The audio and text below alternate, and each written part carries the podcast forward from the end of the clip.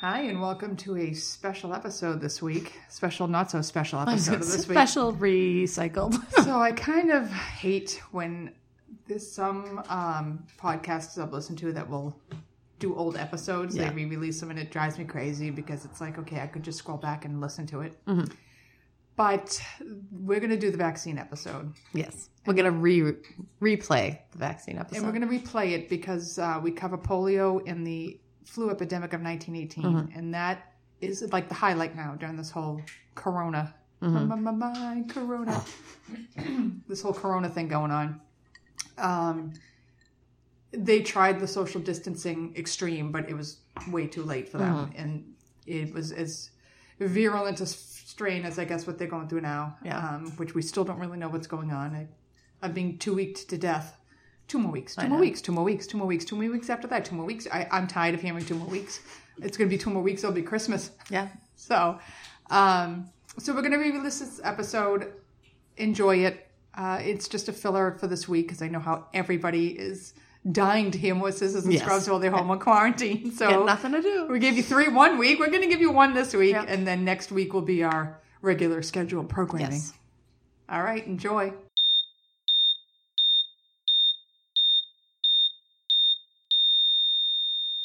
Welcome to Scissors and Scrubs. This is our probably most controversial episode so far because we are going to discuss Vaccines. vaccines. Um, this is going to be a hard one to keep my personal feelings out of it. I am just going straight up Factual. CDC.gov facts. Bing, bing, bing. And a family story. Vaccines. So we are at the end of the summer series. We're getting ready for back to school, Mm-hmm. which is why we chose now is probably the perfect time for the vaccine Vaccines. episode. Because now's the time you're all getting your little letters saying, "Have your kids been vaccinated?" Send in all your vaccines. Right. Yep. Um, so we're just going to tell about a couple of epidemics that have struck the world And why we get and why they have those. vaccine vaccinations to follow. Mhm. Um, they're no joke. I think people are so complacent today because these diseases are eradicated, or you don't see how detrimental they are. Right. You don't see the problem. Right. Right. And so they think, oh, well, my kid's not going to get that. I don't need. I don't need the vaccinated." vaccines. Yeah. So we'll get more into that part of it later. Um, Sparkles, it's your it's your show. My time to shine. Your time to shine, baby. Um, so I did polio. Polio, polio, polio. Yeah.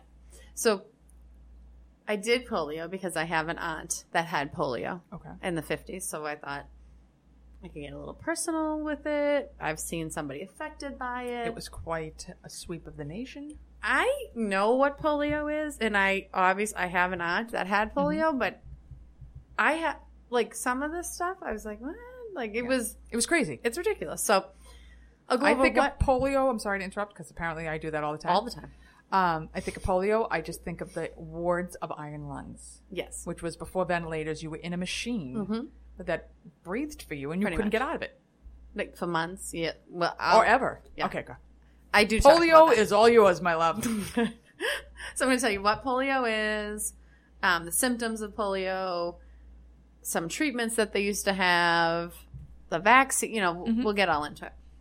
So I got this all from CDC.gov. Um, polio, uh, poliomyelitis, is a potentially deadly infectious disease. Um, it's caused by the polio virus, which spreads from infected person to person. It's very contagious. Um, the virus lives in the infected person's throat and intestines. Oh, I didn't know that. Yeah, I didn't either. Like, can you poop it out? Yeah, so that's how people got it. Oh, Yeah. So I didn't know that. I know- really didn't know that. if something was contaminated with feces, which, I mean, it happens. That's how we get a lot of You viruses. wipe the wrong way, you got it. yeah, it's on your hand. You touch something, somebody else touches it, now you get Oh my god. Um, so it enters the body through the mouth. You know, you touch something, then you touched your mouth, hmm and now it's in your mouth, and now you Which kids do all the time. which kids do all the time. That's why it was a huge childhood disease. Mm-hmm. Um, enters the body through the mouth. It spreads through contact with feces, or in um, a much less common. It can also spread through droplets from a cough or a sneeze because it does live in your throat as well. But it's much harder to get that way. An infected person can spread the virus immediately before and up to two weeks after symptoms appear. So you don't You're know you're sick. for a while. You don't wipe well, where you touch something and somebody else touches it, you can spread it even if you don't have any symptoms. Um, it can live in infected person's feces for many weeks. It can contaminate food and water um, in unsanitary conditions, obviously. nasty little bug. Yeah, it lives for a little while. Um, even if it, like I said, even if a person does not have the symptoms, they can still spread the disease. Um, symptoms. Some people, um, most people infected with it with polio, about seventy-two out of hundred, will not have any visible symptoms. Okay. So you can, So you're a carrier, but not. yeah, you can get this virus, but you're not sick with it. Okay. Um, about one out of four people with poliovirus will have flu-like symptoms like sore throat, fever, tiredness, nausea, headache, stomach pain. It lasts for about two to five days and goes away all on their own. So you just think you have like the bug. Right. Um, a smaller portion of people will develop serious symptoms that affect the brain and spinal cord. Oh. Um, paresthesia, which is the feeling of pins and needles in your legs. Meningitis, which is an infection of the spinal cord and or the brain. It that occurs in about one out of 25 people. Paralysis, can't move parts of the body, or weakness in the arms, legs, or both. That occurs in about one out of 200 people. Paralysis is the most severe symptom because it may lead to permanent disability or death. Um, between 2 and 10 out of 100 people who develop paralysis with polio die because the virus affects the muscles that help them breathe. The diaphragm. Yeah, so it paralyzes your diaphragm. you can't breathe. That's how you die. Yeah. Um, there's also a thing called post polio syndrome. It occurs. Um, these children would seem like they were fully recovered, but then they can develop new muscle pain, weakness, or paralysis 15 to 40 years later. Years. Yes, years. That would suck. I never heard of that. God, that would No. suck. Yeah, you think you're fine. Yeah, you're 40 completely years healed, later, and 40 years later, yeah, You're you get some paralysis. Um. So, polio, like we don't see it anymore, but back in the day, there were all these epidemics. Mhm. So the polio epidemics have been recorded in the U.S. back to 1841. And from 1916 onward, a polio epidemic occurred every summer Oh. in at least one part of the country. So every single summer from 1916 getting- on, there was an epidemic of polio. It's not even like somewhat, it's an epidemic. I'm going to tell you. I don't think I ever. If I had to go back in time, it sure as hell wouldn't be fucking 1900 till like 1950. Yeah, a lot of They epidemics. died from everything. Yeah. Nope. I'm all set. Yeah. Nope. Nope. Nope. nope. Um, the most serious of those epidemics occurred in the 40s and 1940s and 1950s. Um, they would, you know, it's back in the day. So they would quarantine people. They would put stickers on their doors saying, um, you know, Laura D has polio. Don't come into her house. Don't touch anything. She, t-, you know, like call hip- you out. HIPAA wasn't a big thing back No, they would put it right on your door. This person has polio. Don't come near them. Don't touch anything they touched. Um, they canceled public meetings. They closed movie theaters. They, um, you know, warned kids don't go near water fountains. Don't drink out of water fountains. Don't go to the beach. Don't go to a public pool because this is all places where you can pick up Oh, you could get it anywhere. polio. Right, but I think it's just more. You know, don't put your mouth near the water fountain don't where someone poop in else the drank. pool. How People are in the pool with their, Uh, you know, their dirty butts. yeah. Um, originally, most cases occurred in children six months to four years old, Oh, and they oh, usually kid. had mild symptoms, and then they developed a lifelong immunity. Oh, okay. So originally, that's how it would come out. Then, as time passed, sanitation improvements and better hygiene meant most small children had fewer chances of getting it Okay. because they wouldn't pick it up because everything was cleaner. They were given clean water. They were Right. so they couldn't pick it up as easily. So then it was seen more in older children and young adults. Okay. So that means kids growing up didn't have that immunity that they were getting when they were babies, getting this disease as like a flu. Yeah. Um, It's more severe now as they're getting older. and they were more likely to get the paralytic form Oh. when they got it as older children. Um, so if they just stayed dirty, they'd have been fine. right, if they didn't clean up, probably Wash your hands okay. after you poop. Mhm. Okay. Um, in 1952, that was the worst epidemic in the in U.S. history. Of 57,628 cases of polio, 3,145 people died, and 21,269 people were left with some form of paralysis in like a summer. That's a lot of people. Um, but that epidemic is credited with like heightening fears in parents and Mhm. you know people all around the country. So it really pushed them for a vaccine. Okay. So that epidemic really pushed it. Like something's got to be done. This is Mhm. really awful. So there was all these treatments that would happen all these summers. Wait Yeah. to hear some of these. It was like all there was like this vitamin C treatment where they would flood the back of your throat with vitamin C. I don't, it was a lot. I I was like, what? I think it was like a says it. throat lavage of vitamins. I it didn't it didn't really help though. I So never liked the word lavage either. I'm not No. gonna throat lavage. That No. just sounds awful. it does sound awful. I'm gonna give you a throat lavage. it's bad enough you have to goggle. Yeah. Um, never mind with polio in your throat. Um, so one of the treatments was an iron lung. That was probably like the biggest, the biggest treatment that everybody knows about polio. The iron lung. It was invented by Philip. Iron lung. No, drink, drink. Drink. I- Philip drink. I think so. Dr- Drink. Uh, don't, don't quote me on that. Um, Louis Agassiz Shaw Yeah. and Agassiz. maybe I think it's a Agassiz. I like that. another the tennis guy named James um, at Harvard. Just James. James. Just They James. worked at Harvard. They, They developed this iron lung. Iron lung. Yep. I saw a movie when I was a kid with a person in an iron Oh my god! Scarred me. Like the I thought- pictures of them lined up. We just laying there, those. like all you could do was lay there and look at a mirror. Yeah. Like we'll we'll definitely post pictures of the like the I would rather be lungs. dead than I- be in a I goddamn mean, iron lung. I can't imagine.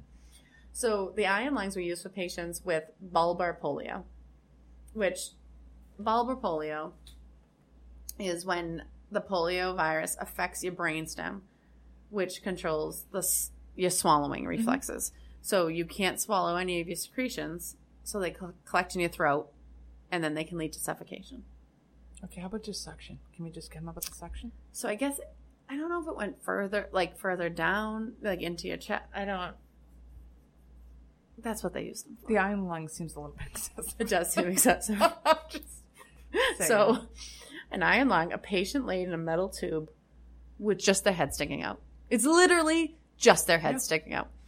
Um, the original one was powered by an electric motor, and it was attached to two vacuum cleaners.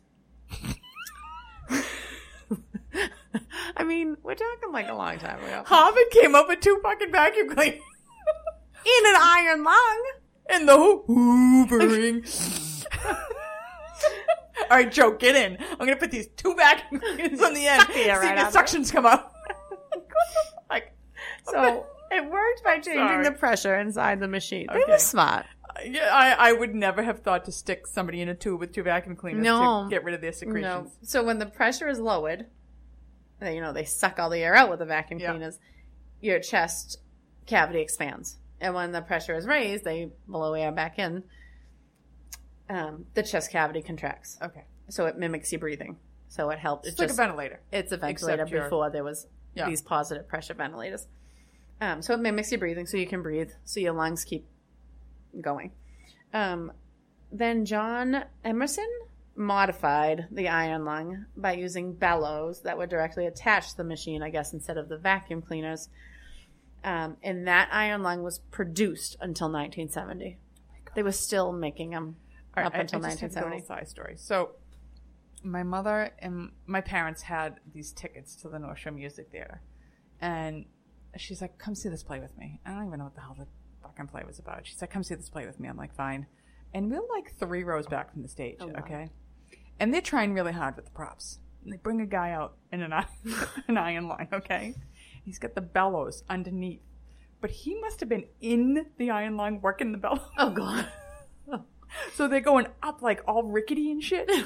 And I look at the this prop and I immediately burst out laughing. I can't stop laughing. And then my mother's laughing because I'm laughing. And she's like, what? I'm like, look at the eye and lung. Look at the eye and lung. And it's like, wee, wee.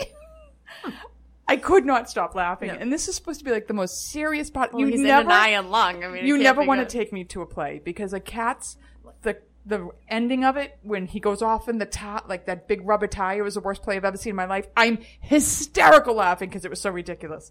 I am not the person to have to be serious with. Let's just say that. It doesn't sound like it. No. Okay, I'm sorry. So No. back to the iron lung bellows vacuum cleaners. Yeah, so they 1970. updated and they made them until 1970. Um, there was also the Bragg Paul pulsator, which was the first intermittent abdominal pressure ventilator. It was literally like a A vibrator. No, it was like a like a not a tourniquet, like a tourniquet on your chest and your abdomen, and it was hooked up to A pulsator. a pressure machine, and it would squeeze you in and let it out, and squeeze you in and let it out. So it was move, you know, it was Oh, you were more mobile than standing in a tube. well, you were still laying down, but you had this big cuff on your chest, All right. and it was pushing in, pushing out, like another, Yeah. like mimicking your breathing. Um, and then there was also a rocking bed for less critical breathing difficulties. So just moved you back and forth. rocking bed? Mhm. And that sounds soothing. I mean, I that doesn't sound awful. So I the iron those now. lung, what? I could use one of those now. I know. Um, the iron lung saved thousands of lives, but there were tons of problems with it. It was huge, Mm-hmm. cumbersome, cumbersome. Like you couldn't, you can't, you know, you can't go to You your cousin's house in your iron lung. Um, I'm coming for Christmas. Do we have an extra table for me? can you move some chairs aside? The lung's coming. Yeah. Um, and it was expensive. In the 1930s, it cost $1,500, which sounds ridiculous now because like an EpiPen costs that Mm-hmm. Yeah. much. Um, but in the 1930s, that was the same price as a house. Wow. Yeah. So they were. But you could technically live up and put, move your family into the iron lung. you I mean, it's pretty big. They, it was roomy. You know, stay at my feet. You can sleep by my side. Yeah. One of you can sit right by my head. My right- favorite. Yeah, you can get under the mirror. Yeah. Um, the cost of running the machine was also like extremely prohibitive with the use, especially since people were in them for months, years, or the rest of their lives. I- would rather be dead. I can't imagine. Like when you see a picture of these things, I cannot. you imagine. have no life. You know when you get an MRI Yes. and you have to lay in that tube for like Yes. Mm. 40 minutes? I want to cry. Now you're in a tube for the rest of your life. Forever. Months. Months. Just lay here in this tube. No, I can't do it. Nope, nope, nope, nope, nope. Um, but even with the iron lung, that saved thousands of people. The death rate for people with bulbar polio exceeded 90%, Oh. even with the iron lung. Um, these drawbacks, though, they led to the development of modern positive pressure ventilators and um, positive pressure ventilation by tracheostomy. Yes. So now, like, if you see somebody in a wheelchair, sometimes like a quadriplegic, they have the little trachin, and there's a ventilator on the wheelchair. Right. And you so can they're much more mobile. take it with you. Yeah. Yeah. You really can go to Christmas dinner on that. Yes, and positive pressure ventilators decrease mortality in bulbar patients from 90% to 20%. Oh, that's huge. That's huge. Huge. I mean, it's ridiculous. Um, in the Copenhagen epidemic of 1952, large numbers of patients were handbagged by anyone there. Like they'd have med students do it, but then they even had like you know if you were visiting your cousin, you were What, for like handbagging them. I think until they got a little better because there was so many patients Oh. and they had so little vents because these were just coming out these Yep. positive pressure vents so that like apparently they just had any anybody hand Bagging. venting these people um so back in the day um there were surgical treatments Mhm. that were just thought to be wonderful there was nerve grafting tendon lengthening tendon tendon transfers limb lengthening and shortening Ooh. um How would you shorten it? i think to match up with your other leg like if your one of your legs So was, they fuck with the good leg. i think so That just makes No. no sense at all. Um, It's just silly talk. yeah. Um, these treatments were used extensively, and they found out these treatments weren't really any good. Um, also, patients with residual paralysis were treated with braces. They were taught to compensate with crutches, wheelchairs, calipers. Massage was used. None of these things ended up being really very much good, Right. Because they would put these people in these braces that were like so hard and um, You see pictures of them. rigid Yeah. that they couldn't use it. So then everything in that leg that wasn't dead now died because they couldn't use the leg. Yeah, you see pictures of those old braces, you know, and they'd have to like hit Yep. them to straighten them Yep. out and stuff.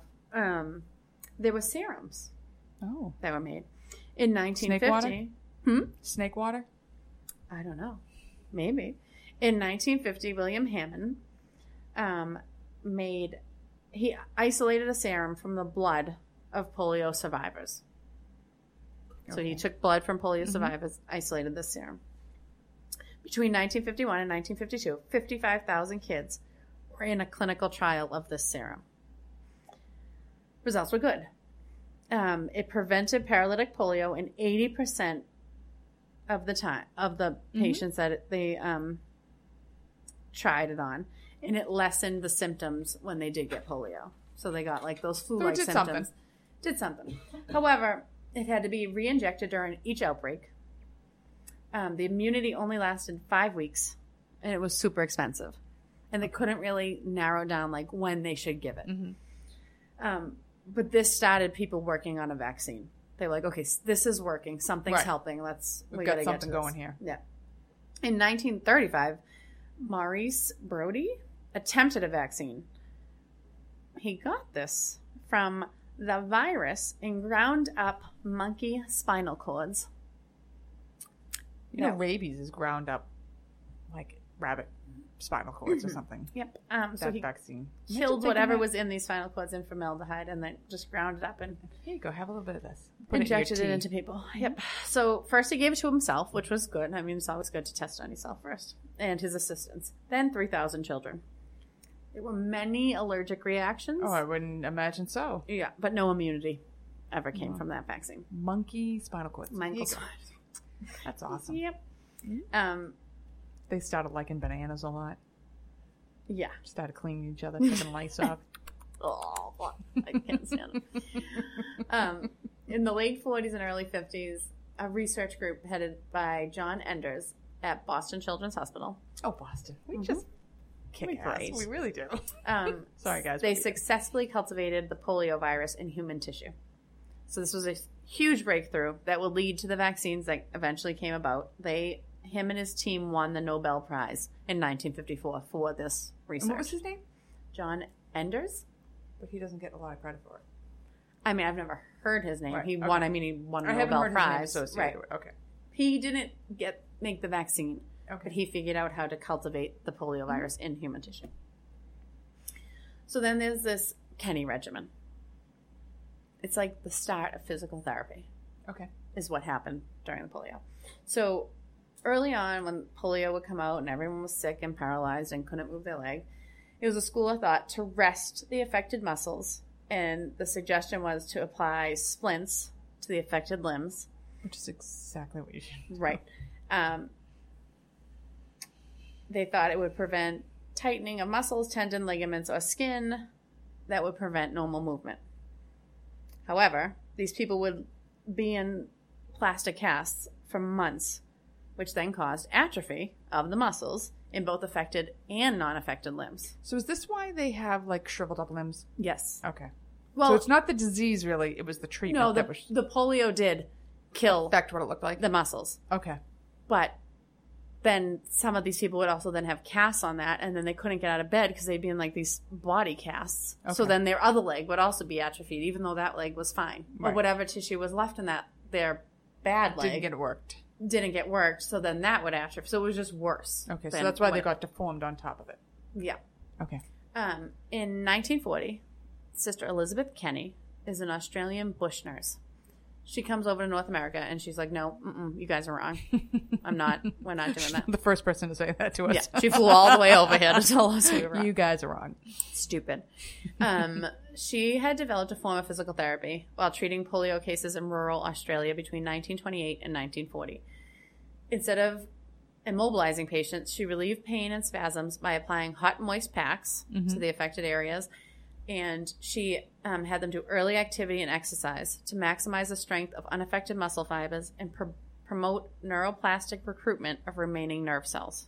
Very smart of her for that time, to be honest with you. Very like and know that, when like, everybody else is like, no, no, lay down Yeah. and don't move for six it months. and don't touch it. Um, she's like, no, no, move it. Get those muscles Yeah. working. Even the affected muscles, they're gonna get stronger if you Right. work them. Um, she ended up settling in Minnesota. She established the Sister Kenny Rehabilitation Institute and began to educate people worldwide. Like, you need to move these muscles, Mm-hmm. or they're gonna be worse. Um, by the mid 20th century, this was the hallmark for treating polio, and it is still with like anti um, spasmodic drugs Mm-hmm. is still the treatment for people with polio around the world. So, Sister Kenny is Wow. smart. I just don't know Why would she settle in Minnesota? I, am like, she came from Australia and settled And in to Minnesota. Like, there's nothing against Minnesota. It's I like the opposite end of the world, though. It just it seems like a frozen, barren wasteland. and she me. came from a from warm climate. I, I don't. I get it. found that odd too. I'm glad you said All right, maybe we'll have to go to Minnesota and see what it's all about. Maybe. See why she went up there. So I just don't see anything. I don't get it. it. Okay. Um, so we now have a polio vaccine, obviously. Mm-hmm. Um, so the only You have to prevention have is four this. to five doses before you go to school. I know. Only prevention for polio is the polio vaccine. There are two types of vaccine: the oral poliovirus vaccine Mm-hmm. um, was introduced, I think, in 1963. Um, they have stopped using it in the U.S. Um, I think the last time they used it was 2000. It's still used in much of the world. It's um, a live vaccine that you take orally. The drink. The kids. yes, get. but it's Okay. a live virus. Yep. Um, the IPV, which is the inactivated polio vaccine, was the one that was developed by Jonas Salk, Jonas Salk. mm-hmm. which we all, you know, everybody's That's heard of his associate with polio. That's Right. his thing. So he developed the IPV. The IPV, um, like, the IPV, like giving it out, testing it out, dosing it out, was the largest medical experiment in history. Wow. Yeah. I had Wow. Right. Isn't that crazy? Like they tested it on so many it was the largest experiment in history. Um, 99 out of 100 children that receive all recommended doses of the IPV vaccine will be protected from polio completely. I've never had it. Yep. had my vaccine. I've never had polio. Right. So why do we get a vaccine? Uh, it was obviously one of the most feared diseases in the U.S. In the 1950s, the those polio outbreaks that I said were like the worst in history caused more than 15,000 cases of paralysis every year in the That's U.S. That's a lot. It's ridiculous. it. And imagine thinking you have a beautiful, healthy child. God forbid they get polio. Now they're going to be in a lung, or they're going, to you know. Yeah. Um, following the introduction of IPV in 1955 and OPV in 1963, the number of polio cases dropped to less than 100 in the 1960s, from like 50,000. Yeah. and then to less than 10 in the 1970s. I think. Have you? Do you know anybody besides your aunt? No, I don't and that was in the 1950s. right. I don't know a single person who's No. ever had polio. No. Polio has been eliminated in the U.S., completely eliminated in the U.S. due to the vaccine. Yeah. I bet you starts coming back. Uh, so since 1979, no cases of polio have originated in the United States. None. And in 19, the epidemic in 1979 was in, um, oh my God, Africa, no, it was in the U.S. Asia. No, it was in the U.S. It was the last one in the U.S. Minnesota, The Amish. all the Amish. It was in the Amish communities. those renegades. But they don't, you know, The renegades. follow all of our, you know, follow all of the normal rules. Um, so that's the last time that it had it originated was in Amish Mhm. country. Um, it has been brought. It has been brought into the U.S. though by travelers. The last time that happened was 1993. Um, and you know, obviously, you ha- we have to maintain a high immunity in the mm-hmm. population Or it's going to come through the vaccine to keep it to keep the U.S. Polo, polo, polio free. We mm-hmm. are completely polio free. Yeah. Let's keep it that We way. were completely measles free too. I know. Let's. No one wants polio. No. No one wants this for their kids. You don't want any of these diseases. No. There is a reason there were vaccines for all of them because they were deadly diseases. and and even if you didn't die, you had terrible side effects. side effects. Yeah. You want to live in an Terrible. iron lung for the rest of your Oh, life? God, yeah, no. no. I'm all set. So, my aunt, um, she's my father's, my father's one of five, and this is the oldest sister. So I said to her, you know, Aunt, we're doing a one of the podcasts on vaccines, and I was going to do polio, and I, if you, if you would, if you would just tell me, because I don't think I've ever heard her story. You know, I knew she had it because she has a very, one of her legs is very, very skinny, like skin and bones. So we always knew when when we were little, they were like, "Well, she had polio," you know, like that's why her leg looks like that. Okay, you know, but I never heard like what, What happened? or you know anything. So I said, if you want to, great. And, she, and she's like, right away, of absolutely, give me a few days though, because it's going to take a little while. I said, okay. So this is her letter. I'm just going to read it because there's a It's- lot I love stuff. it in it. coming from their words anyway. Yeah. So it says August 1955. Family. Mom, dad, my aunt, who was six and a half, my father, who was four and a half, And she's not sure if her mom knew, but she was approximately three to four pregnant with my other aunt. Three to four weeks pregnant with my other aunt. And she said, according to my grandmother, her mother, by mid August, um, my aunt had developed a fever that came and went. She said, I think they were thinking some little summer bug. Labor Day weekend, I was getting ready to start first grade. She was very excited. However, on the first day of school, either September 6th or 7th, my life was turned upside down. I woke and started down the hall to my parents' bedroom and fell before I reached their door. I could not stand up. A family doctor was called and arrived at our house. Yes, they did house calls and confirmed polio. According to my parents, Dr. Freeman said because of the epidemic, there was no room at Boston Children's Hospital, Wow. and he suggested that they confine me to my room and use the Sister Kenny method of treatment. Thank God. The treatment consisted of placing wet hot towels on my legs several times a day and then exercising my legs, bending, lifting, etc., to keep the muscles moving. According to info sources, um, Sister Elizabeth Kenny was an Australian bush nurse who had developed this controversial new approach to treating polio. Up until this point, conventional treatment was to use plastic casts on affected limbs. Sister Kenny's type of rehab became the foundation of physical therapy. Like I said, my aunt and I was so So, smart. so compatible. Yeah. Um, I found out years later that Dr. Freeman had had polio as a child. She says, I wondered why he had walked with a limp. And now And- you know why he went into it specifically. Right. And he was treated with this method, with this Sister Kenny method. In hindsight, it was a blessing that Dr. Freeman was our family doctor and the hospital was overcrowded because my legs would have been casted and I would have been isolated in a very overcrowded ward with many other children. For at least the next month, the fever returned very high as the virus ran its course. I don't remember much during that period, just the stories that I was lethargic and definitely out of it. Once the fever finally left, I was able to sit up in bed but still could not walk. My mother and grandmother continued the hot towels and exercising my legs. Recovery was slow, not much energy. I remember listening to a children's story on the radio and watching the World Series on our very small black and white TV. For a six year old, very boring. at some point, probably November or December, I had an appointment at Children's Hospital Polio Clinic in Boston. Now they have a concussion clinic. We Right. don't need a polio Right. clinic anymore because we don't have that. Um, where she, I received my first pair of wooden crutches. I was definitely one of the lucky ones. There were kids of all ages crowded into a waiting room to see doctors, physical therapists, etc. Some were in wheelchairs, some with casts, and some with braces. It was so overwhelming. When I had an appointment, we would get there around 8:30 a.m. and not leave until around noon. A lot of the time was just sitting waiting to see the next white coat. I had a yearly appointment at Children's for the next 12 years until I turned 18. Wow. Yeah. Well, it does come back. Yep. By December of 1955, I was walking pretty well with the use of crutches. So after the new year, I was finally able to attend school. The city, um, they lived in Somerville, had supplied a tutor for about six weeks. Once in school, the strength in my legs seemed to get better. My right leg was less affected and always stronger than the left, but not 100%. I was definitely aware of what I could and couldn't do. During one of my appointments when I was around 13, doctors discovered that my left leg was shorter than my right. My heel cord and tendon on the bottom of my foot had stopped growing. Ugh. For the next six weeks, I had weekly visits to Children's where they placed my left leg in a cast with a wedge in the back by the heel to try to stretch it. Each week, they would replace the cast with a new one and a larger wedge. It was very painful, I was going to say that must have hurt like Yeah. a mofo. especially over six weeks. So that's Yeah. got to be a big adjustment every hurt. time. Yeah. Results were that they were able to stretch both a bit. Still, left leg approximately half an inch shorter than the right. Um, and then she writes side, her side effects of polio um, that she had: legs that ache almost on almost constantly. Um, Tylenol and Advil do not help. Even today. I guess so. Oh, that's terrible. Um, shorter left leg that definitely impacts my skeletal posture. Fracture. She's fractured her left ankle two times. She's broken her left leg once. She's had a right knee replacement due to arthritis and overuse Mhm. because of the Mhm. weaker left leg. Compensation. Yep.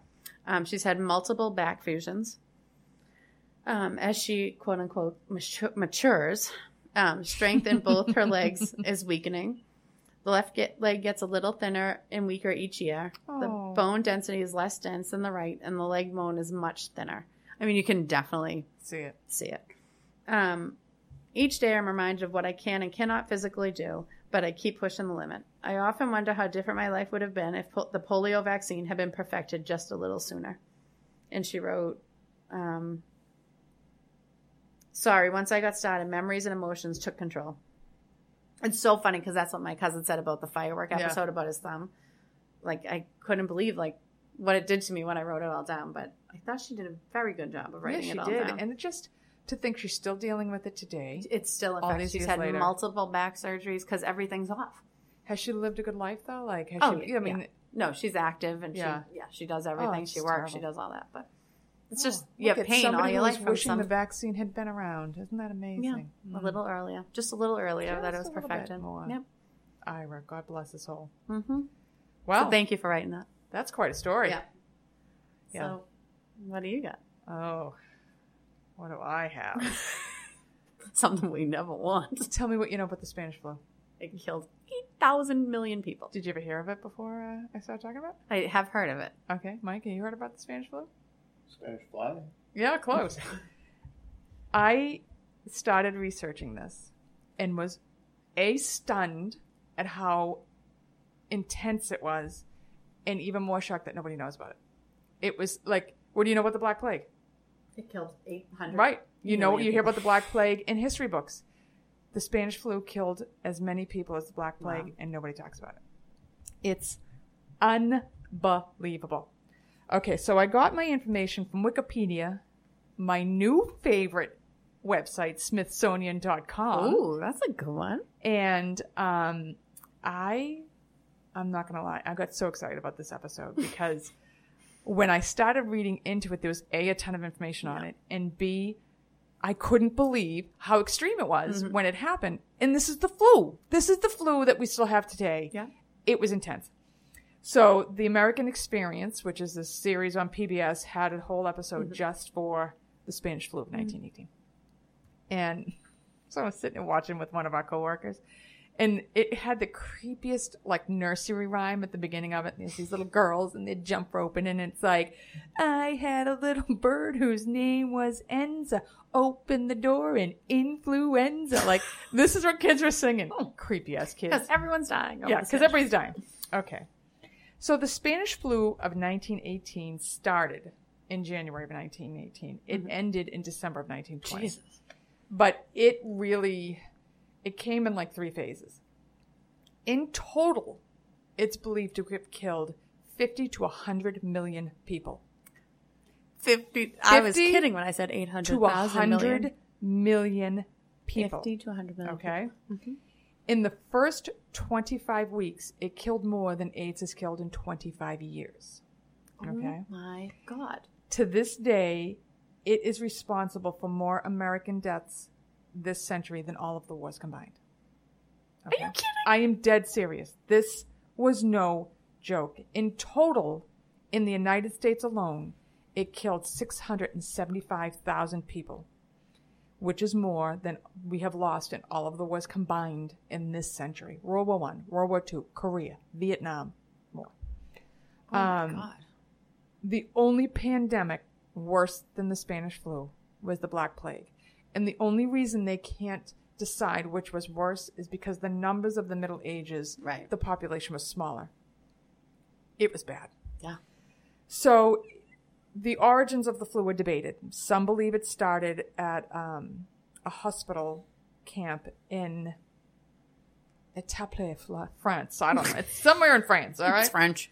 The camp had a live piggery on it, and it had poultry. That's what that's called? Yeah, like where you keep pigs. Piggery. Piggery. Piggery. That's where my mother lived, like up the hill from a piggery. Ew. She talks about it all the time. Like, oh yeah, that's what smell fucking great in the Mm. summer. Um, so they lived. They had a live piggery on camp, and they had poultry that was brought in from the village. Most of these flus generate with pigs or poultry. Pigs are like the closest things to us, so they can brew a lot of shit that can get transferred to us. Goddamn pigs. So Others think it started in China, some say Austria, but the most common theory is that it started in Haskell County, Kansas. Oh, Kansas. Haskell County, Kansas. I wouldn't have guessed that one. You would know. Mm-hmm. See, I am a wealth. Mm-hmm. So, a physician in Haskell County, Kansas, named Louis Miner, alerted the U.S. Public Health Service in January of 1918 about the unusual flu activity of the year. Mm-hmm. The Santa Fe Monitor reported that Miss Eva Van Alstyne is sick with pneumonia. Ralph Linderman is still quite sick. I'm sorry, I'm going to trim the page. Um, the young son of Ernest Elliott is sick with pneumonia. Most everybody over the county is sick with La Gripe or pneumonia? La, La Gripe. Gripe. You I'm like that? I I think La Gripe Gripe. is a. I got La Gripe. Usually it's La bowels. so, a few of these Haskell County men who are sick end up going to the military base camp Funston in Kansas. Mm-hmm. So they go to this camp Funston. So on March 4th, the first soldier, company cook Albert Gitchell, becomes first known case of influenza for 1918. Mm-hmm. And so starts phase one of the flu epidemic. Camp Funston is a huge training base for guys going into World War One. So we had 1918. Mm-hmm. We have just entered the fourth or fifth year of World War One.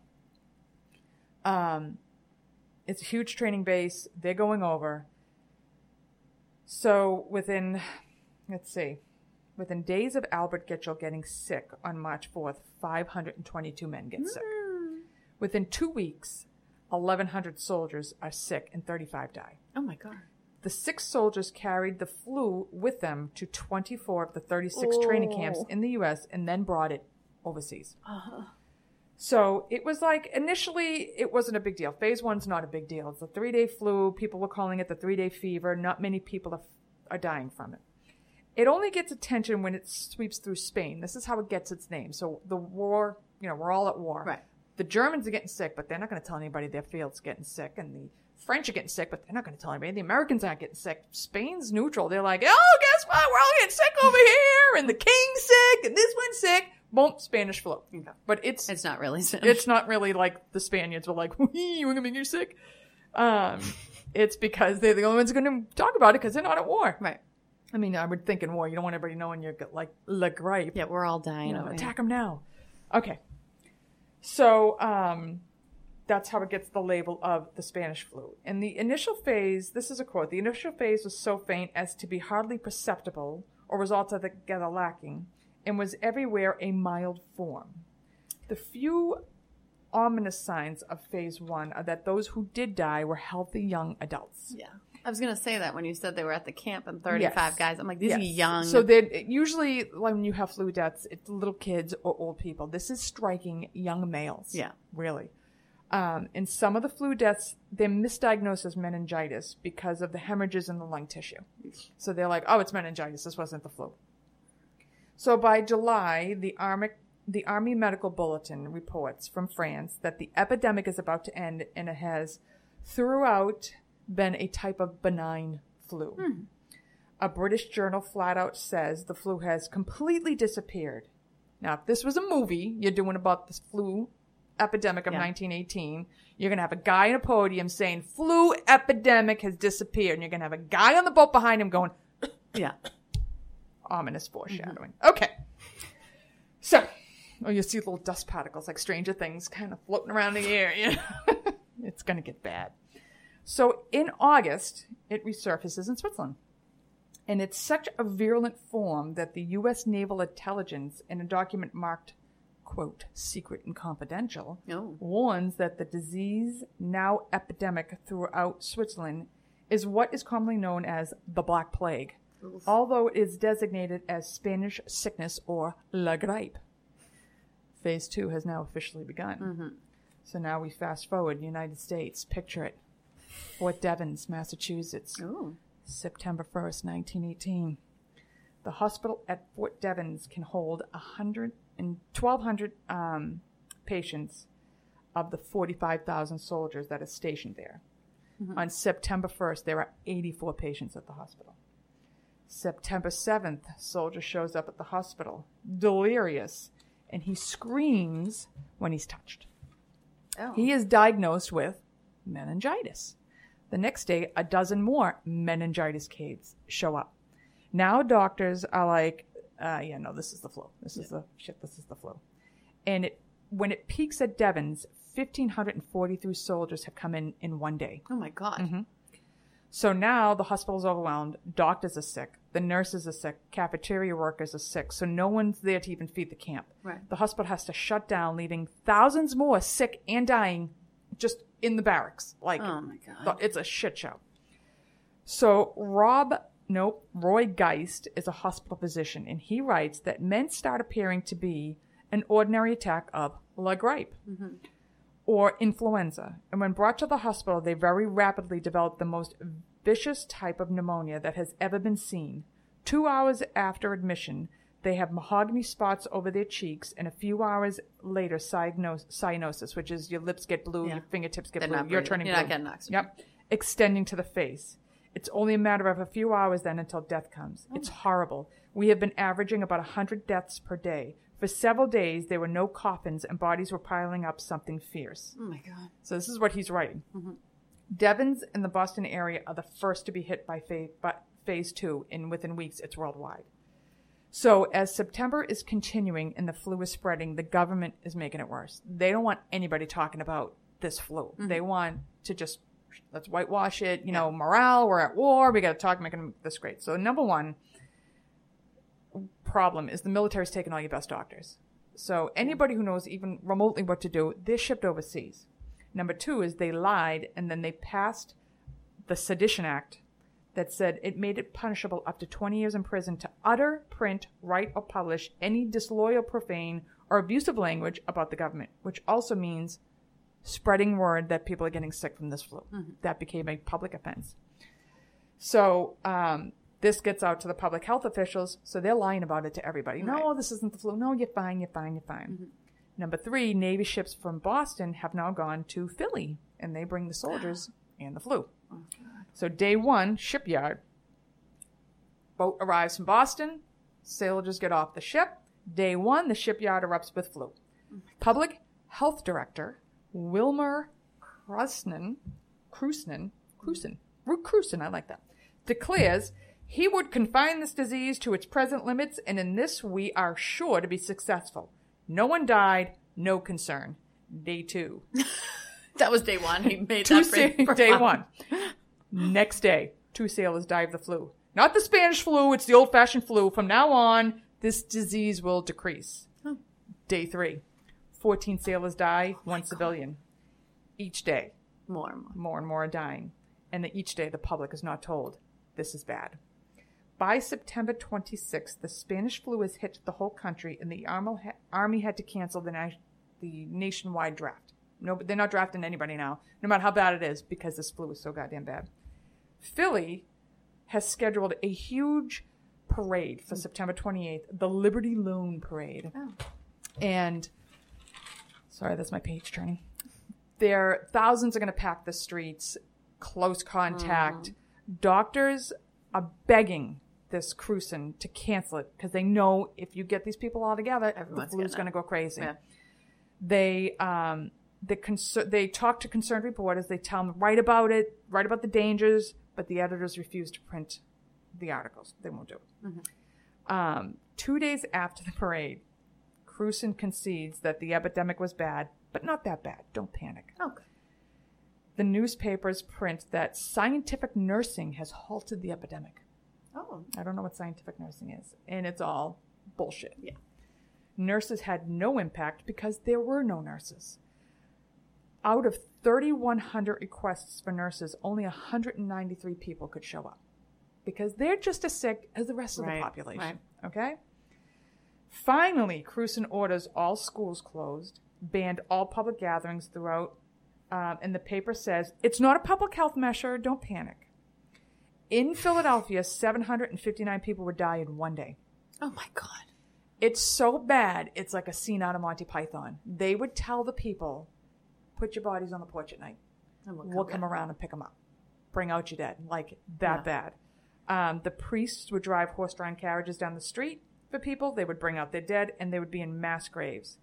By the end of Philly, uh, by the end, Philly lost 1,200 people in six weeks. Oh my god. Tw- no, I'm sorry. 12,000. Thousand. It would ha- 12,000 people in six weeks. So, over a four day period in October. Now, October, when you watch the series and everything, they're like, you had September and then you had October. October was the worst month, the month that most Americans have ever died, oh like the worst month for America. Yeah. So, over a four day period in October, Camp Pike admits 8,000 soldiers who were sick. San Antonio, 53% of the population got sick. Now, I mean, people know that the government's lying. Uh, the towns and cities, they know they're lying because the towns and cities are running out of coffins.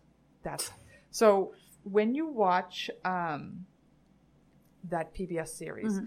they are interviewing people who hadn't survived, people who lost family members, and this one guy is like, so it, I mean, they're old now because it's over 100 years old when this Mm-hmm. happened. So this must have been filmed a couple, you know, a while ago. So he's like, I was 10, 8, 10 years old. He said, we go down the street and we were in front of the funeral parlor. He said, and there's all these boxes stacked in front of the funeral, pa- the funeral parlor. He's uh-huh. like, me and my four friends were jumping on the boxes, pretending they're pyramids. We're all over these boxes. He goes, I go home and I tell my mom, guess what we were doing? And mm. she's like, never go down there again. Those were coffins. Mm-hmm. Those were bodies. The three kids he was jumping with all died from the flu, Oh my god. from jumping on those right. From boxes. getting into yeah. And he's like, I don't know how I didn't get it. Mm-hmm. He's like, but I was knocking on doors. Hey, you know, Mrs. Smith, where's Jimmy? And she'd be like, go ask your mother. He's not around anymore. Oh my god. Hey, Mrs. Smith, where's Rob? Go ask your mother. And he's like, I went back to school. Half my class had died from the Spanish flu. Oh god. Um, you know, and you have a story of another kid whose his mother sent him to go live with the aunt because she was afraid he was going to get the Spanish flu. She died from the Spanish flu. He got it. He survived it. She died from it. And he's like, my life is just never the same. Once you lose your mother, Right. never the same. So um, it is written that so the papers, the government's like screwed because there's nobody to take care of these sick people. There's so many sick people. All who are free from the care of the sick at home report for emergency work. No one comes. Michigan, whole families are sick and no one will come to help. Kentucky, Connecticut, same reports. People won't go out. They don't even want to breathe. Shops close, schools close, streets are empty. The Red Cross wrote, a fear and panic of the flu, akin to the terror of the Middle Ages regarding the Black Plague, has been prevalent in many parts of the country. So, doctors are writing that they're out and there's nobody on the streets. Right. And anybody you do see is wearing a mask. And they said the flu is um, wearing a mask trying to protect yourself from the flu was mm-hmm. like wearing chicken wire to protect yourself from dust. It Right, didn't do shit because they don't really even know at this point what is causing it. They mm-hmm. think it's a bacterial infection. Yeah. So now we have October. October sees 195,000 Americans die, making it the deadliest month in American history. That's unbelievable. The healthcare workers can't tend to the sick, and when you come to this is like unbelievable too. So when you would go to the hospital, mm-hmm. bringing my mom in, she's got the flu, they would half wrap her in like body wrappings, toe tag her because they knew by that afternoon she was dead. Oh so you were half prepared for death when you showed up. I was like, wow, that's something. I want to do that sometimes though. You'd be like, if I can dead, let's go. Come on. Let's just- let's just put start you, now. I'm put you in the shroud right now. Okay. What's your Um, name? I'm just putting yeah, this under your feet. Just hold on a second. Um, there's no grave diggers to even bury the dead, so there's mass graves used. They're just using these huge diggers, dumping them all in because they, they don't have enough coffins. They don't have a grave diggers. And they're going to do something with the bodies. Right. People are coming up with contraptions, so they're wearing mothballs around their necks. They're wearing garlic around their necks. And they're wearing. It's like this- vampires, bro. This, kid that's talking about his friends on the coffins, he's sitting there, um, and there's a picture of all of them together, and they're all wearing camphor around their neck, which is like mothballs. Um, so people are blaming the German-based Bayer company for poisoning everyone. They think the Germans are poisoning people with Well, it's- Bayer aspirin. World War One, Mm-hmm. so everything's. Um, Western, so now it's worldwide. You have Western Samoa, 90% of the population is affected. Most of them die. It was wiping out whole, like whole civilizations. They're having a problem with it because they have a tradition that if you're, they're tribal, and if you're mm-hmm. dying, you orally give the tradition of the tribe. So as you're dying with the flu, you're in his face trying to mm. get the tradition, so you're going to get sick too. Victor Vaughan, head of the Army's Communicable Disease Division, writes, if the, and he's like not one to pan, he's a very stoic guy. Mm. If the epidemic continues its mathematical rate of acceleration, civilization could easily disappear from the face of the earth in a few weeks. That's how fast it's killing everybody. He thinks we're done. Everybody's dying. Yeah. By November, gone. No more plague. Like, gone. So, Armistice Day is November 11th, 1918. That's the end of World War II. Mm-hmm. The October before, the Spanish flu is killing everybody. World War One. World War One, excuse me. The Spanish flu is killing everyone. By November 11th, it's basically gone. A third wave comes in from January 1919 and it ends in the spring. April 3rd, 1919, you have the Versailles Peace Conference. Mm-hmm. Woodrow Wilson is at the April 30th, 1919, where he's the president. They're deciding what to do with Germany and all the other countries that were in the war. Mm-hmm. His um, secretary, his male secretary, has just died from the flu. While he's there, he collapses from the flu. And they believe that this is why he made such disastrous decisions during that conference. And because that conference and that treaty is a direct result of why World War II happened. So they think he was sick with the flu and he was delirious and he could mind. not make right decisions. So after 1918, the flu was around, but the immune systems now could fight it, and it stopped invading the lungs. Like so, it was going not just in your lungs; it would get in, and it would cause. Uh, I forgot the word for it, but um, it was some kind of a infection storm. So what would happen is it would get into your lungs, but it would go deep into your lungs, and it would your body would have such a because you're young and you're healthy, Yeah. such a hyperactive reaction to it. Your lungs would fill with fluid and you would die. Oh God. Uh, it's like a cyto. It, I have it written down somewhere. Of course, I don't have it with me right now. I think that's why now they go on ECMO, Yeah. which is a lung bypass machine mm-hmm. because they're going. It's usually young people mm-hmm. who are battling the flu end up mm-hmm. on ECMO, and I think it's because they're having a hyperreaction to it infecting their lungs. Okay. So part of the reason it, it had settled down is because it wasn't going as deep in the lungs. People are building up an immune to it. So as I said, in total, 675,000 Americans died, more than the combined total of all the wars in the 20th century. It's second to the Black Plague. Again, those numbers are off because Right. Tonga, 8% of the population died. New Zealand, 8,500 deaths. Ireland, 10% of the population dies. Savannah, Chatham County, Georgia, 6,000, 6,500 deaths out of 83,000 people. 12,000 in Australia. Overall, 50 to 100 million people died from the flu. Crazy. So during the epidemic, they're trying to come up with a vaccine, but they think it's a bacteria because in 1918, the microscopes are not strong enough to see viruses. They can only see bacteria. So they came up with a vaccine, didn't do shit. Right. So, um, in 1935, close to 15 years later, Frank McFar- McFarland, Burnet, and Wilson Smith separately discovered that you can grow the influenza virus on eggs. By 1938, Thomas Francis Jr., with Jonas Salk, Oh, Jonah. administers the vaccine to the United States military. So mm-hmm. the first people in the United States to get a flu vaccine for the very first time is the U.S. military. Mm-hmm. Now we're vaccinating people. In 1968, the Hong Kong or Asian flu creates another global pandemic with huge mortality rate. Mm-hmm. 1997, another avian flu creates a pandemic. 2009 flu season, H1N1, which is the same flu that hit in 1918, had more than 200,000 deaths in the first 12 months of its circulation. 200,000 deaths In from the 2000. flu. That was not, that was 10 years ago. Um, it's no joke. And in 2018, 80,000 people died from the flu, with more than 4.48.8 million people getting sick, the highest since the 2009 pandemic. Which is why you get your goddamn flu shot. Yeah. Now, I have a girlfriend who works for Lloyd's office, and she's like, I don't get the flu shot because you can get Guillain-Barré, you can get this. Yes, you can. Yeah. But if you don't get it, you can die. Yeah.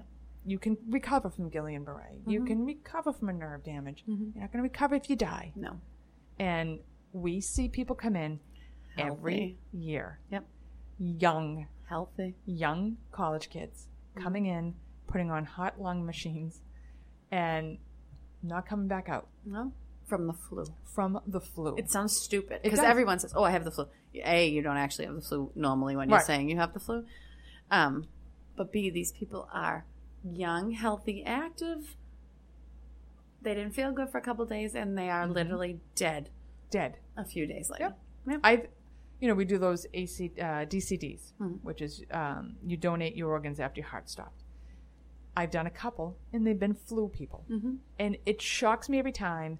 And what I want to, I you know, I really want to do this podcast, this particular episode, trying to be really unbiased, but I want to strangle people when they're like, "I'm not going to get the flu shot," and I'm like, "Oh, it made me sick." I'm like, "That didn't That's make you sick. sick. No. All right? I'll show you sick. That didn't make you sick. You weren't on ECMO. No. Get your goddamn flu shot. I want to strangle people. Yeah. And I can't even get into the people who are like, well, I'm not vaccinating because it causes autism, which is It- a flat out lie. Yeah. A flat out lie. Hmm. Huge. So you'd rather your kid die or be blind or sterile Or or, crippled Uh, right. than have autism? Really? Right. And it's not going to give them autism anyways. But No. I digress. I mean, Well, I'm going to be an anti seatbelter and an anti parachute person because who believes in that? Parachutes don't save people. Seatbelts don't save people. It pisses me off. I can't even say how much it pisses me off. All you right. stayed real neutral. I can't. I had to get it out there. Feel free to email me. We can go toe to toe on this. All right. This is the only episode because I just, we we literally see it. And my son, like I've said on a million episodes now, I feel like they don't believe me. They think I'm just making this up because everything I say, I'm like, I see this. They're like, there's no way you see all this. no, we do. Every year, every year, I'm like, this is why you get a flu shot. Yes. because these people were as healthy as I am, and they are now dead Right. from the flu. Like it's ridiculous. Right. Get it? please. And just measles, it's not just a simple childhood disease. No. Measles blind you, measles deafen you, measles sterilize you. Yeah. Chickenpox can deafen you, you can get encephalitis. Mm-hmm. I mean, I could go on and on with all these different, they, they maim you. There's a reason we are vaccinating against them. Right. And it's not like people just make a vaccine for every single thing that ever comes. It's Right. things that have killed or maimed Right. tons. Of, And you it know has what? to have had serious side effects to go through all that to Right. make a vaccine. And you can always look at, they have to have them before you go to school. You can spread them out. You don't have to have 15 vaccines at one office visit. They'll spread them out for you. Right. They'll work with you. Mm-hmm. Get your kids vaccinated. And it's not even your kids. It's, the kids who can't, who are sick, Yes. who then your kid's are going to carry it. And you know what? Right. Your kids might not get very sick from it. They might just carry it. They might get Right. a little, little fever for a couple days. There's other kids who will die. Can you when they get live it. with killing the newborn baby who Right. hasn't had their vaccines yet Right. and now has measles because your kid didn't get vaccinated? Right. Can you live with that? I know. Because I couldn't. No. I could never forgive myself. Yeah. All right. I'm done. I'm off my soapbox. I'm putting it away. Neutral. Very neutral. Yeah, that was real neutral. We have no opinion either way. Can't imagine how you feel. All right. I'm just, I'm sorry. I can't, can't be quiet about this one. No. Um, okay. you lasted a almost the second, whole yeah. episode, though. You know, you know what? I think that's pretty good for me. I do. All right. I really went far with that. Um, and I won't get political ever again, but vaccines are a sore spot because I just, you're hurting other people. Vaccine's aren't even political. It's just I can't even believe people think. I just can't even. I can't, I can't even believe people think it's like. I'm not going to do that. I I, just, I can't even believe people that crosses somebody's head. Mm-hmm. And you know what? The people saying this have been vaccinated. right. You were So you're not going to get sick, but you're going to let your kid die. Like, No. I don't. Mhm. All right. Okay. So on that note, I think this episode is coming to a conclusion. Mhm. I don't even know what we're doing next, but we're doing something good. Oh, I know what we're doing next. You know what we're doing. We're next. doing next. You're going to like the next episode. Nice surprise. Yep. Yep. Um, so again, send us stories in. We'd love to hear them. Please. We would love to hear them. And if you have a very strong opinion about what we had to say on this episode, we'd love to hear that too. Yeah, we'll Take like- it on. Yeah, we're fine with it. All right, ladies and gents, have a great night, and uh, we will see you in the fall. hmm Get your flu shot. like, subscribe, rate, and review the Scissors and Scrubs podcast on whatever podcast app you listen to us on. Follow us on Twitter, Facebook, and Instagram at Scissors and Scrubs. And email us any of your stories or thoughts to scissorsandscrubs at gmail.com.